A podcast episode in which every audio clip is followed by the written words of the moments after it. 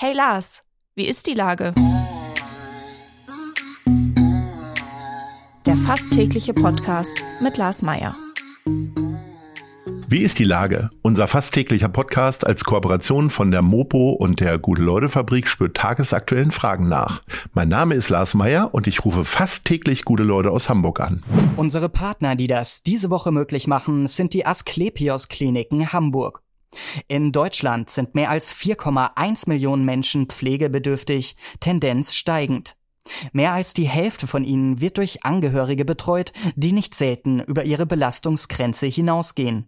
Ein interdisziplinäres Team der Asklepios-Angehörigenambulanz in Hamburg bietet erschöpften Pflegenden Hilfe und Unterstützung an. Das war Werbung. Herzlichen Dank. Heute befrage ich den Veranstalter des Bürgerfests zum Tag der Deutschen Einheit am zweiten und dritten Oktober in Hamburg, Uwe Bergmann. Ahoi, Uwe. Hallo, hallo. Lieber Uwe, im Zuge des Tages der Deutschen Einheit gibt es ein zweitägiges Bürgerfest in der Hamburger Innenstadt. Du und dein Team stecken in den letzten Vorbereitungen. Wie feierlich wird es denn? Es wird extrem feierlich. Also nicht in dem steifen Sinne des Wortes, sondern in der Lustbarkeit, die das Wort auch in sich trägt. Äh, wobei auch das nicht ganz richtig ist, denn es ist schon ein sehr inhaltsreich getragenes Fest. Also es gibt ganz viele Dinge, die man sonst in Hamburg nicht erlebt. Zum Beispiel die Präsentation der Verfassungsorgane, die Bundesregierung, der Bundesrat, äh, das Bundesverfassungsgericht und äh, präsentiert sich dort. Es sind sechzehn Bundesländer, die man also zu Fuß äh, auf dem Weg durch die Mönckebergstraße erwandern kann, also die nachhaltigste Deutschlandsreise, die es überhaupt gibt. Ähm, Hamburg hat drei Schwerpunktthemen sich in das Heft geschrieben. Das ist die Digitalisierung, das ist die Nachhaltigkeit und die Interna- äh, Internationalität. Das sind die Themen, die rund um die Binnenalster verortet sind. Und dann gibt es nochmal einen ganz spannenden Bereich, der nennt sich das Young Future Lab. Äh, da wollen wir mit vorwiegend jüngeren Menschen darüber sprechen, wie sich Hamburg und Deutschland wohl in sechzehn Jahren darstellt, wenn dann wieder der Tag der Deutschen Einheit in Hamburg gefeiert wird. Wie stellst du dir denn Hamburg in sechzehn Jahren vor? Lass uns alte Leute mal drüber sprechen. Ja, das in der Tat. Also in sechzehn Jahren gehöre ich dann wirklich zu den älteren Leuten.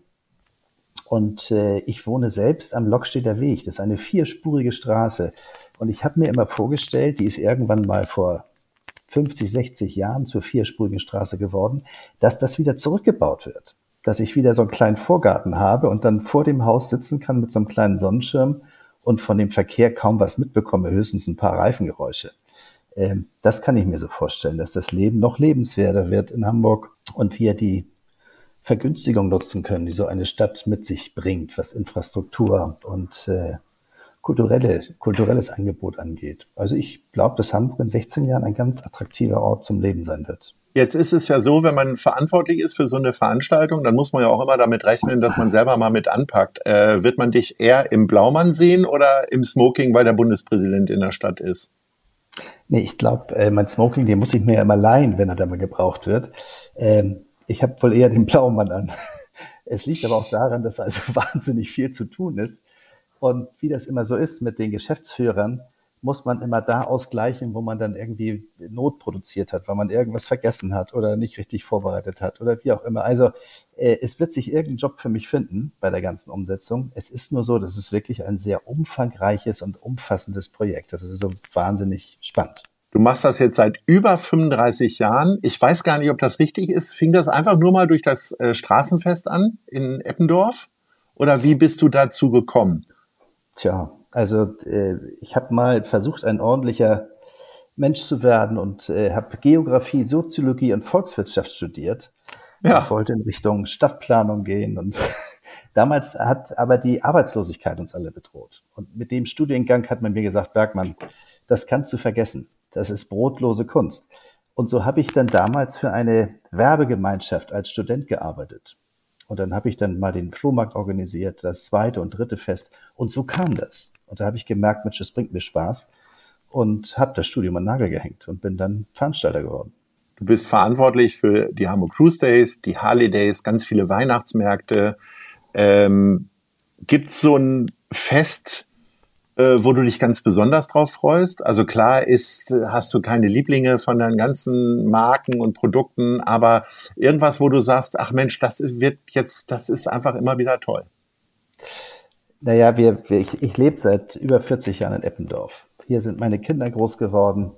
Äh, hier sind wir sehr vernetzt. Und wenn wir dann das äh, Eppendorfer Landstraßenfest machen oder früher das Erika-Straßenfest, äh, dann ist das so ein Heimspiel. Und dann gehe ich da nicht rüber als der Veranstalter, hast du nicht gesehen, sondern da gehe ich rüber als Uwe, der Vater von, der Mann von. Also ich werde entdeckt und das hat also auch ganz viel private Komponenten. Der Flohmarkt ist bestückt mit Freundinnen und Freunden, die da ihr, ihr Hab und Gut zu Feil tragen. Ähm, das hat sehr private und persönliche Noten. Das mag ich gern. Und ansonsten begeistert mich wirklich eigentlich fast jede Veranstaltung, die wir machen, weil jeder hat ein Geheimnis in sich. Jetzt ähm, ist es ja so, ich breche das jetzt mal runter, das ist natürlich alles viel komplizierter auch früher schon gewesen, aber ich sag mal, vor dreißig Jahren genügte für ein Straßenfest eine ordentliche Top vierzig Band, äh, vernünftige heiße Bratwurst äh, und kaltes Bier und vielleicht noch irgendwie äh, Mexikaner, einen anständigen und dann vielleicht für die Kinder noch Nöbsburg.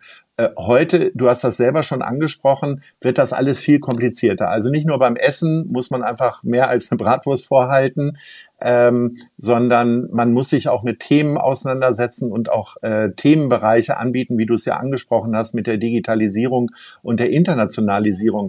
Hast du dich da selber jetzt so überall so reingearbeitet oder wie funktioniert sowas?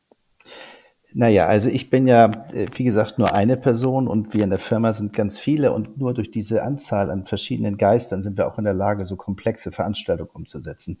Ich kann mich noch sehr gut erinnern, dass auf meinen Flohmärkten früher am Schmuggelstich eine L K W-Bühne reichte. Da haben dann die Randy Rebels gespielt oder wer auch immer und da war richtig, richtig Stimmung und das war so ein bisschen Rock'n'Roll und Anarchie. Und äh, ich weiß es wie heute, also der Müll wurde natürlich von der von der Stadtreinigung weggemacht. Das lief aber so irgendwie als Gefallen, solange bis sie dann gegen die Laterne gefahren sind. Und so nahm das Übel seinen Lauf.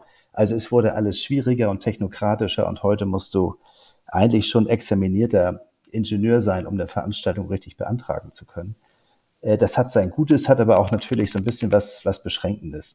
Ich will mich da gar nicht drüber beklagen. Man muss nur gucken, dass man es nicht übertreibt. Also am Ende des Tages muss auch der Anlass einer Veranstaltung noch im Vordergrund stehen und nicht nur das Drumherum und die Sicherheit und die technokratischen Begebenheiten.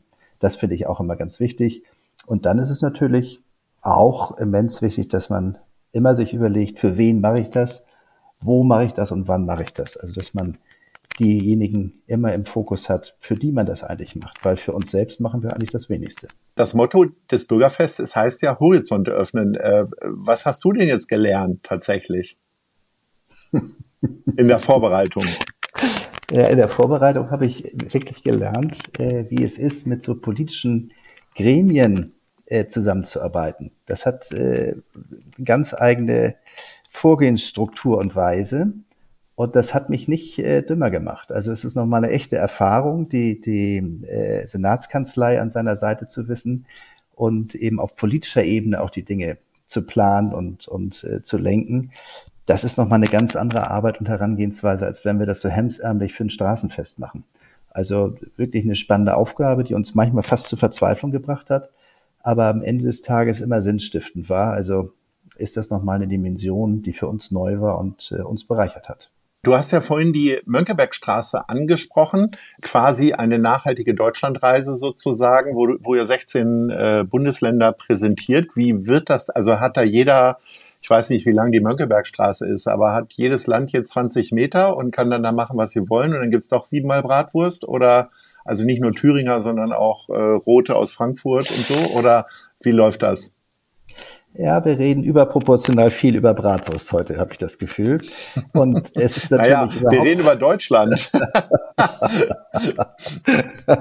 Es ist überhaupt nicht so, dass da ähm, nur Bratwurst angeboten wird. Also es ist wirklich spannend. Die, die Länder kriegen eine Fläche zugewiesen und auch äh, Möglichkeiten, sich zu präsentieren. Da gibt es so Cubes, also Container, Glascontainer, die wir denen anbieten. Die können aber auch in Zelten kommen und haben eigene Ideen. Und das hat sich nach den Jahren der Pandemie eigentlich das erste Mal jetzt in Hamburg wieder dahin bewegt, dass die Länder so ein bisschen mehr Freiheit haben. Und die sind ganz unterschiedlich in ihrer Präsentation. In Nordrhein-Westfalen, da wird schon ordentlich gefeiert und und äh, Fass aufgemacht. Es gibt aber auch andere Länder, die so ein bisschen mehr inhaltlich sich präsentieren und äh, neue Wege suchen, äh, dem dem Gemeinvolk, den Bürgerinnen und Bürgern entgegenzutreten. Aber es ist eben immer schon die die Absenderschaft zu spüren. Das ist eben das Spannende. Und das ist etwas, was man sonst auf keiner anderen Veranstaltung geboten bekommt. Diese Intensität von unterschiedlichen Präsentationen, die nachher ein gesamtes Bild von Deutschland ergeben. Ich finde das äh, super spannend. Und das heißt auch nicht umsonst Bürgerfest. Wir haben das schon einige Male an anderen Orten mitgemacht. Es kommen wirklich, es kommt die, die, die Mitte unserer Gesellschaft kommt da gerne hin. Und das sind diejenigen, die auf ihren Schultern auch das Ganze tragen, wovon wir leben. Also das ist eine ganz tolle Besucherschaft. Und es geht nicht darum, möglichst schnell viele Biere zu trinken oder äh, nach wilden Bands und Musik zu hocken. Das ist auch alles spannend und schön, sondern es ist sehr inhaltlich getrieben und äh, bildet so eine ganz Vielfalt von einem, eine große Vielfalt von Eindrücken. Da sind wir jetzt alle sehr gespannt drauf auf dein äh, Bürgerfest und die vielen Ideen, die dein Team dort präsentiert. Jetzt bin ich aber gespannt auf... Nice. Oder Scheiß. Wofür hast du dich entschieden? Ähm, ich bin ja immer so ein positiv denkender Mensch und äh, nice fand ich total die Reaktion des D F B, äh, Andreas Rettig zu ihrem Manager zu machen. Das war mal ein Hoffnungsschimmer, weil wir machen ja nicht nur den Tag der Deutschen Einheit, sondern wir haben auch die Freude, nächstes Jahr das große Public Viewing zur Europameisterschaft durchführen zu dürfen. Und äh, da hatte ich schon echte Sorgenfalten. Und jetzt mit der Entscheidung für Andreas Rettig ist, glaube ich, so ein bisschen Aufbruch, äh, Aufbruch programmiert. Und das ermutigt mich und ich finde das mutig vom D F B. Das hätte ich ihm nicht zugetraut. Also ein echtes Nice für den D F B.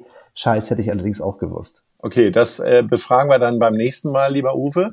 Äh, wir müssen jetzt abgeben zur Musik und ich bedanke mich recht herzlich und sage Ahoi. Ahoi. Dieser Podcast wird präsentiert von der Gute-Leute-Fabrik, der Hamburger Morgenpost und Ahoi Radio.